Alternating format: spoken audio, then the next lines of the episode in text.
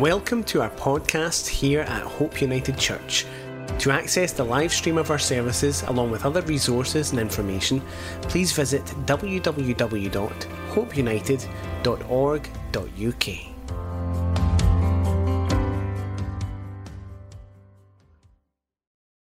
Um, on to tonight. Um, we're going to obviously be continuing with faithful men, and I think Fraser done an exceptional job last week about sharing about William Cooper and his and his life. Um, and it was when we were talking about this, coming and speaking about faithful men, automatically my instant thing was, right, I, w- I want to I want to share about somebody who was around during during different wars and stuff like that. And as most of you all know, it kind of cries out me most of the time. Um, my deep love, my deep affection for war history, history, and especially men who went above and beyond um, their call of their duty. So tonight I'm going to share with you someone I never even had heard before um, up until a couple of weeks ago, and his name's Pastor Paul Schneider, and his picture will be up on the screens. And really, the reason why I wanted to share this man's life is he is known as the first Protestant martyr of the Second World War. I think instantly the, the thing that took my notice um, as, I, as I studied him um, was that, that he was the first martyr. It just stood out to me that um, that, that alone itself was so, so important. But really, I believe that this man's life um, should serve as an inspiration to us all and how he stood strong and firm in his faith. And even through such perilous times and horrific trials, he continued to proclaim the gospel. I also want to share his story and it to be used to, bold, to, to bolden and strengthen our own faith. So, as we know, no matter what happens to us, we who have placed their trust and faith in the Lord Jesus Christ have their eternity secured. So, I'm going to share with you tonight this man's journey from when he became a minister um, to then standing up and speaking out against the rise of Nazism and fascism to then some of the letters home to his wife and kids when he was in jail, and then to his last days in a concentration camp where he would eventually lose his life. At Christmas, I was given this beautiful book um, by two members, two members of our church, Rachel and Stacey. And really, this is where I kind of got my inspiration from when I, when I read this. And this book is entitled Dying We Live. Um, and inside it, um, it's full of the final messages and records of some Germans who defied Hitler.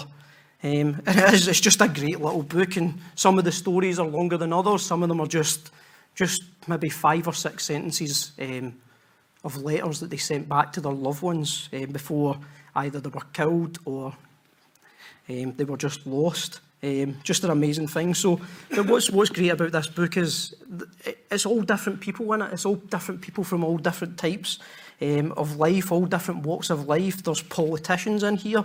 There's then soldiers. To then even just the common people, like people who worked as teachers, and even there's a story of a, a miner, a German miner, and you think, wow, incredible. So uh, all this stuff is in here, and everything, all of them used their voice to try and call out, to try and stem the flow and stop the rise of Hitler and the Nazis. So before I go into it, I just want to give you just a wee bit of background um, to Paul's life. So he was born 29th of August 1897 in Sobernheim in Germany. Please bear with me because I will mention some German places and German names and things like that. So if I don't get them right and I don't get these places right, then I'm not German, so I'll just try my best to share that, even though I have a little German boy next door. Um, he looks like one, so yeah. Um, so he was, he was the second of three sons to his father, Gustav Schneider, and his mother, Elizabeth. It was said he had a strong love for his mother and a great respect for his father, who was himself a pastor and an ardent patriot. From, from a young age, Paul always wanted to be a doctor where he could help and tend people. But when 1914 came and the outbreak of the First World War, things changed. Like many, Paul answered the call to serve his country, to serve his nation. So he joined the German army. Now, at this time, like many young men at this, this point, they thought going to war was an adventure. They thought it was going to be something exciting. They didn't realise the dangers, the trauma that was awaiting them. If you've ever seen um, the film All Quiet on the Western Front, I would say go away and watch it because it is a, a great film, but a brutal film showing the First World War. And it shows you the story from a German perspective. And I believe it's, it's actually up for like X amount of awards um, for, for how they've showcased this. So I would say Go Away is, is an, a, a great film to watch. Um, at the age of 18, however, he was seriously injured on the Russian front. Now, this would have been the Eastern Front. Um, and for his bravery, he was awarded the Iron Cross. Now, to be honest, they say it was a bit of a miracle that he actually survived. He, he actually should have been dead from the, the wounds that he'd actually got. So there was some sort of miracle happened right away where he actually survived this. He would later go on and make a full recovery, and later he returned to service to fight against the French and British forces till the end of the war in 19. Once the war was over, it came at a massive cost. Nearly 20 million people were dead. Germany itself lost nearly 2 million men. Nearly three times this number was either injured or missing. So nearly 60 million people by the end of the First World War were gone. Like so many others, Paul abandoned his plan for the future after the horrors he'd endured in the army. But instead, he felt a desire to go and study theology and hopefully follow in the footsteps of his father and one day become a pastor. Already, you can see this man, you could, he could see the trouble that lied ahead for his fellow countrymen. The country was in deep poverty, deep depression. Um, he was also deeply worried about the rise in communism and fascism and socialism. He could see already that his country was struggling. He'd seen it struggling spiritually. He knew unless the people's hearts were changed through the word of God, people would replace former tyranny of the Kaiser with something new. Paul wrote in his diaries that it was during his studies in 1921 when his true conversion happened. He had rejected what had become a more liberal modern view of God and had in turn lined himself up to reformers of old like Luther and Calvin. He wrote this in his diary. He, like all men, are sinners and in need of redemption. The Bible was not just religious folklore, it is the Word of God.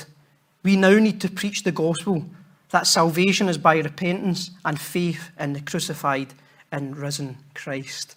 I think what, what powerful words that even ring just as true today. Between 1921 and 1925, Paul dedicated his times to study and theological college so as to become a pastor.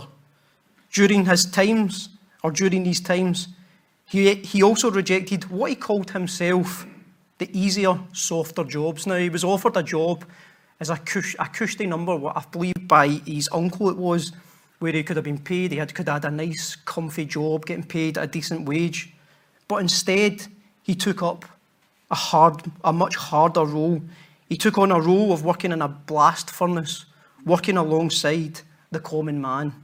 He'd done this because he wanted to see what normal men would have to face on a daily, on a daily basis. He then also travelled to Berlin for nine months and worked in the city mission where he would help alcoholics and addicts. Right away, you can just see how this man had a deep love for people. He didn't just want the role of being a pastor and just the position of that, but yet he wanted to be people's, in people's worlds from the bottom, from the bottom level. It was in 1926 when he got the sad news that his father had passed away after a, after a stroke and a brief illness. His father's church in Hochelheim unanimously called Paul to be its new pastor. So you just think of that. It must have been, on one side, so difficult. His father had just passed away, a man that he, he deeply loved, but also the joy that the, the church then had called him to then take over so he could actually follow in the footsteps of his dad and help lead that church. It was said that his very first sermon he preached from was 2 Timothy 3 14 and 14 to 17, the heart of which declares that all scripture is God breathed. It is without error, that is infallible. The choice of this passage indicates his belief in the authority of the Bible alone. For the next five to seven years, Paul Schneider was an example of a minister who really had his time off. His work was his life. We've seen him as well during this time trying to win young people to Christ by playing sports or going on walks and adventures with them. Older folk would find him working in the fields alongside them, harvesting the crops or haymaking. He built up his relationships with the local people. Yet within his congregation, he believed in applying biblical church discipline to people who were not following the Lord's commands and who were living sinful lives. There was also a massive importance on correctly stewarding the Lord's table and that people took it, and to make sure that people took it in a worthy manner. So again, you see this, man, this man's life unfold, and, I, and then I look at our own church and I see so many similarities to this. And even that scripture from 2 Timothy about how that has actually became a rock in this church um, and where we've went and how we are living for God. Back to Pastor Paul and things in his country were about to get a lot worse. On the 30th of January 1933, Adolf Hitler came to power and life in Germany began to change dramatically. Many in the church supported the Nazis and what they were doing. But from that early age, from that early stage, Paul was vocal and spoke out against the Nazis and their wrong policies. One of the things he refused to do from the very start was to use the greeting Hail Hitler as he seen this as a form of idolatry. He could see how Nazism was making its way even into the church, so he decided to act. On his weekly church bulletin, he shared some criticism of the Nazis and their anti Semitic policies and what they were doing. This did not go down too well. Pastor Paul was then approached by, at the time, what they call a German Christian leader. Now, just to give you a bit of understanding about what a German Christian leader is, this was someone who was a Nazi, who would go around wearing a cross and acting like a Christian, but would be wearing a Nazi uniform. He didn't care about the church. All he cared about was the state and the Nazis. He basically told Paul, stop preaching against the state or there'll be consequences. Pastor Paul refused. In doing this, the so called German Christian leader put pressure on the church and its elders. Sadly, they refused to back their pastor, and he was eventually relieved of his duty as pastor of Hochelheim. What a sad state. What a sad state. The very fact the church that he grew up in, his father had pastored, and then they wanted him as pastor, wouldn't back him. What a sad, sad thing. You think of where we are today. There'll be some ministers out there, even today, who'll refuse to go along with the whole LGBT nonsense or the transgender stuff.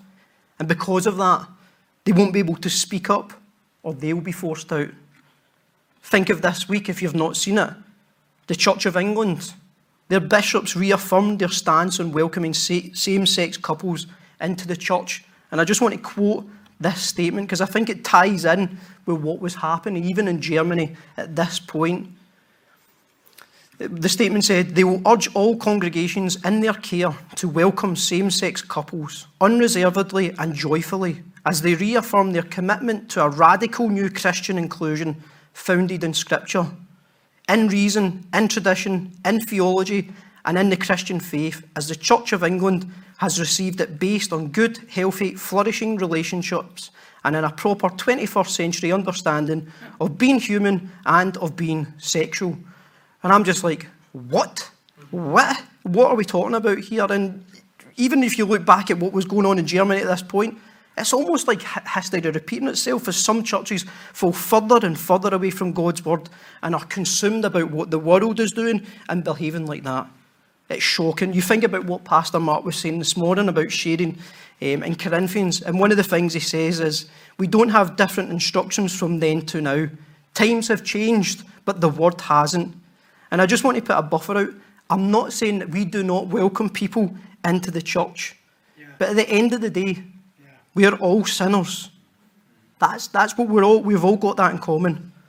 But God is not going to go against what He has already written. He's wrote that, that's it. He's not going to go back on the things that He says. As the Nazi stranglehold of Germany became even tighter in 1936, a ray of hope was still shining. Faithful, faithful Christians had organised themselves into what was known as the Confessing Church. Paul had then become the pastor of Dickenschied and Womrath. This body of believers had issued a statement to be read out in faithful churches denouncing the Nazis and their evil, way, their evil ways, and that socialism had no place in the church. As always, the Gestapo and the secret police got wind of this information and right away put pressure on Paul, threatening him that he would be arrested if he read this openly to his congregation. True to his word, he refused their threats. Paul would find himself arrested and put in jail multiple times that year for refusal to adhere to the Nazis' policies. His stance was simple, and he, he put it this way the state should never interfere with the church. By the time 1937 came, Hitler was in supreme power. He was the Fuhrer of that entire nation and in control of all the armed forces. The trade unions had been abolished. The media was ran by the Nazi Party, spinning out hundreds of articles promoting the rise and promotion of Nazism and socialism. Textbooks were rewritten. Children were forced into the Hitler Youth, being brainwashed by fascist ideologies. The Gestapo were arresting all who refused to give their allegiance to their Fuhrer. This is when they eventually came for Pastor Paul. On the 31st of May, two Gestapo officers burst into his study and arrested him. The charges? None. Was there any questioning? No. Was there a trial? No. He was just locked away in an underground cell for eight weeks. He was released on one condition. He had to accept an order to leave the area and not preach in those churches. So you think of that. He'd just been locked away from his family, from all the people he loved, the people he cared for, for eight weeks, and then he gets, gets released, and they're like, You're released on one condition. You don't go back to those people. You don't go back to the ones you love. You don't go back to the ones you care. You can't tell the truth. You can't speak the truth. You're not allowed to do that. Leave. Paul, Paul again, refused to be bullied and intimidated. To make his point, he put the illegal banishment papers in the bin and caught the first train home to his family. Um, I'm going to put a picture up on the screen. This is a picture of Paul Schneider and his wife, Gretel. Um, and basically, like obviously, once he got to jail, as I said, the first thing he done was to jump on a train and go home to his family, to the people he loved, because he, he didn't care. He didn't care what, what they were trying to do to him. He wasn't going to back down to the intimidation that was happening with him. Once home, his wife Gretel wrote in her memoirs about her late husband. What was he going to do? That was the first question she asked when he got home. She knew herself if her husband preached again, the Gestapo were just going to come after him. Again, the possibility of him being arrested was pretty, pretty high if he was there. He could be jailed indefinitely, or even worse, murdered. As he was sitting with his wife, all he kept on doing was reading out scripture after scripture to him, scripture to his wife, till he got to a point when he read out Judges 5:18, and it says this: Zebulun is a people who jeopardized their lives to the point of death. Naphtali also on the heights of the battlefield. Hearing him quote this to her, Gretel knew in her heart Paul's decision had been made. With despairing, with her voice quivered as she asked this Paul, don't you think about me and the children? Paul, don't you love us? Paul's eyes filled with tears, grabbed his wife my darling, he sobbed, I have never loved you or the children more than on that night of this decision. I wept for you. And with those words spoken with such a deep conviction and emotion, Gretel knew her only decision was to agree with her husband. His heart was set. He must stay true to his word and true to God, no matter the consequences that was going to come to him. That Sunday, that Sunday, Pastor Paul proudly and bravely went to his church in Dickenschied. His congregation was overjoyed, and many wept to see him, knowing very well the consequences for him being there. And again, I just think if you look at that, what a beautiful picture that must have been. That the people, the people wept for joy to see their pastor, the shepherd of that flock. You could just tell just, just how much they deeply loved him. On his drive to Womrath that evening, the service, to his evening service, his road was blocked by the secret police and the Gestapo. Paul would be arrested, and this would be the last time he would see his wife and kids. Just before he was taken away, Gretel was able to put a Bible in his pocket.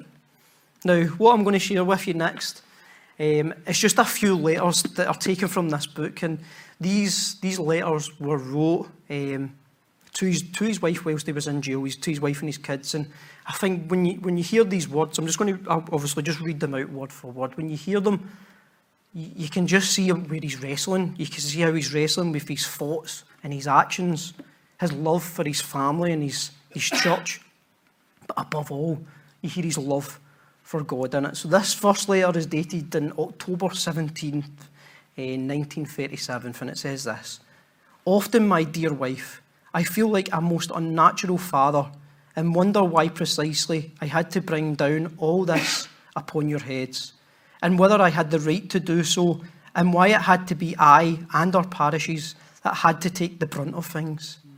Then, in a most penitent frame of mind, I sit in my cell which is a perfect place for such feelings. Yet, after all, we cannot do anything but follow the way along which God leads us. And despite all my reflections, I still have thought of nothing else we could have done or any other way in which we could have done it. So we must confidently leave our case to God and trust in Him to justify us, justify our faith in our souls and our con- consciences and our, all our sin, and also to justify us before the world when the time comes. The Lord has promised that he who renounces his kin and all his possessions for Jesus' sake will regain them a hundredfold in this world and will win eternal life in the world to come. Let us have faith in this promise, with that the chestnut tree becomes for me God's wide and beautiful world, and the world becomes God's eternity, the even more beautiful world I am, as having nothing and yet possessing all things. Lord Jesus, let me, let me persevere in this state of mind until I attain thy kingdom. What a beautiful, beautiful word and a, a letter that he sent. And I, have, I, think, I think Pastor Mark spoke about this before about when you read letters that people write and you just see the heart and everything that comes from behind that, and you just think, wow, we, we miss out on maybe some of these things nowadays because everything's too easy. Um, this next letter was his final letter that he sent back to his wife on um, November 24th, 1937. This was just before he was transported um, to the concentration, concentration camp at Buchenwald. It says this, it was, it, I'm sorry, it was with thanks to the kindness of the, the jailkeeper that Paul was able to send these few more lines to his wife. So let me read this out. Now, so it seems, the dice has fallen. Whether it is to be in a concentration camp or protective custody cannot make much difference now. What advice can I give you? It is so cheap and easy to counsel from the outside. Remember that it is better to forsake all creatures than to act in the least against God's will. And at the same time, put trust in this promise He who fears God has a sure refuge and safety will God keep his children. God will give you strength, you dear ones, to go your own way.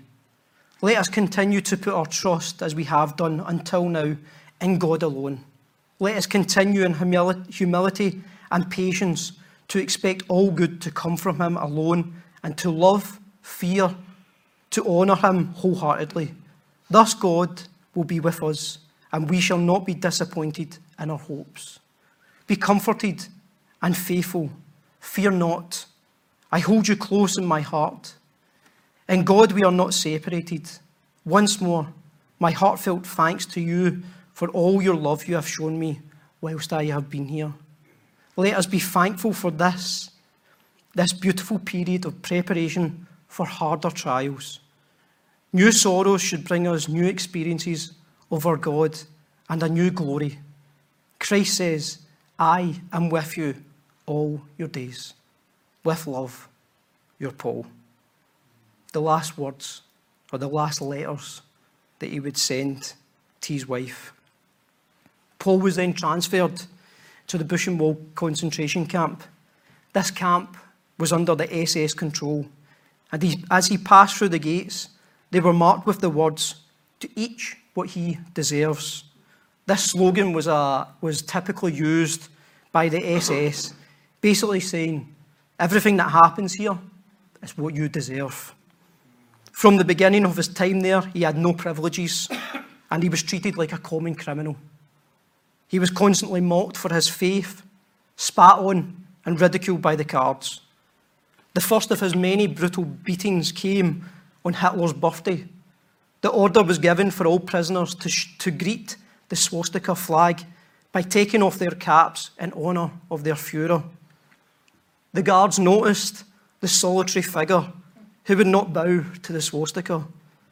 For this, he was viciously struck 25 times with an oxhide whip. His bleeding body was left in solitary confinement, where he stayed there for the next 15 weeks. There was no furniture, no lighting, and all he had to eat was bread and water.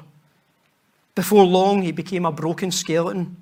His, his clothes became like rags, and his body crawled with vermin. He wasn't even allowed his precious Bible. So imagine that. Imagine the pain he must have felt, the hunger he must have felt, but yet his love, his desire, his commitment to God was totally unwavering. Once freed again, Paul only had one thing on his mind preach the gospel. On the morning of Sunday, the 28th of August, he preached through the bars of his cell to the, men, to the men lined up for the morning call. Survivors recorded this. He shouted out through the, through the bars Our Lord Jesus came into this world to save us from our sins. If we have faith in him, we are put right with God. We need not fear what man may do to us because we, through Christ, belong to the kingdom of God. Our Lord Jesus Christ, who died for us, has promised that we, by faith in him, may participate in his resurrection. He said, I am the resurrection and the life. He that believes in me shall never die. Accept the Lord Jesus as your Saviour, and, the God, and God will receive you as his child. After about two minutes of him preaching to the men, guards rushed his cell, pulled him away, and beat him again. On top of that, the guards strung him up as if on a cross, leaving, for, leaving him at days at a time. Schneider was asked by one of his friends who was in jail with him, Why do you keep on doing this? Why do you keep on preaching? And his simple answer was, Somebody has to preach God's word in this hell. After all this, he kept on going and continued to proclaim the gospel through his window. One prisoner recalled him preaching, on, preaching the message of new life on Easter. And he later comment, commented, In my estimation, it was, he was the only man in Germany who, overcoming all human fear, so consciously took on himself the cross of Christ, even to death. Every time he preached from his bunker, his tortures increased.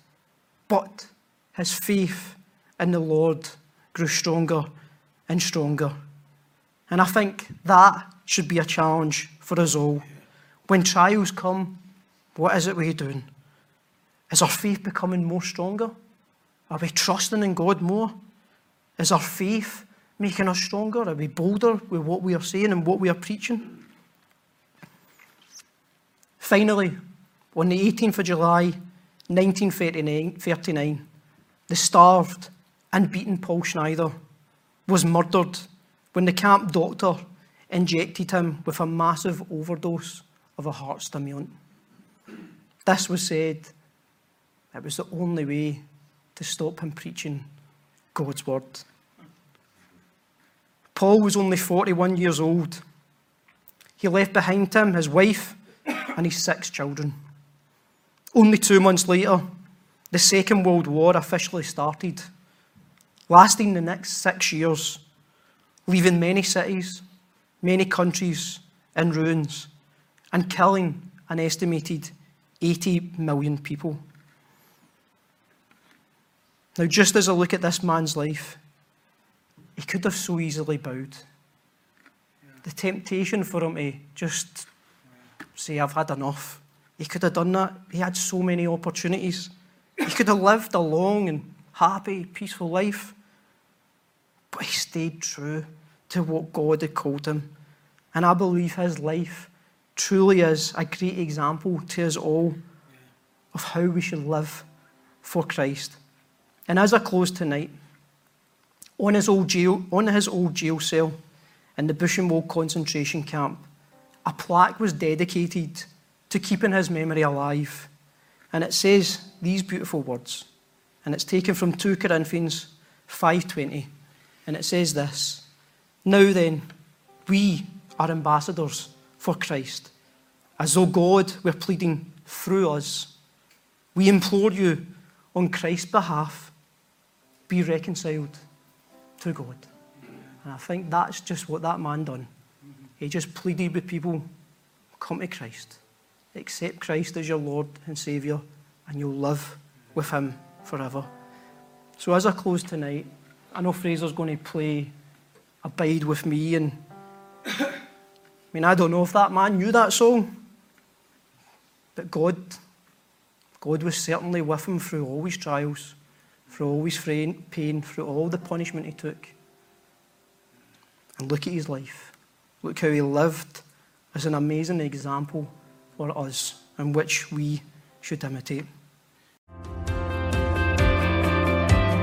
Thank you for joining us for our podcast here at Hope United Church.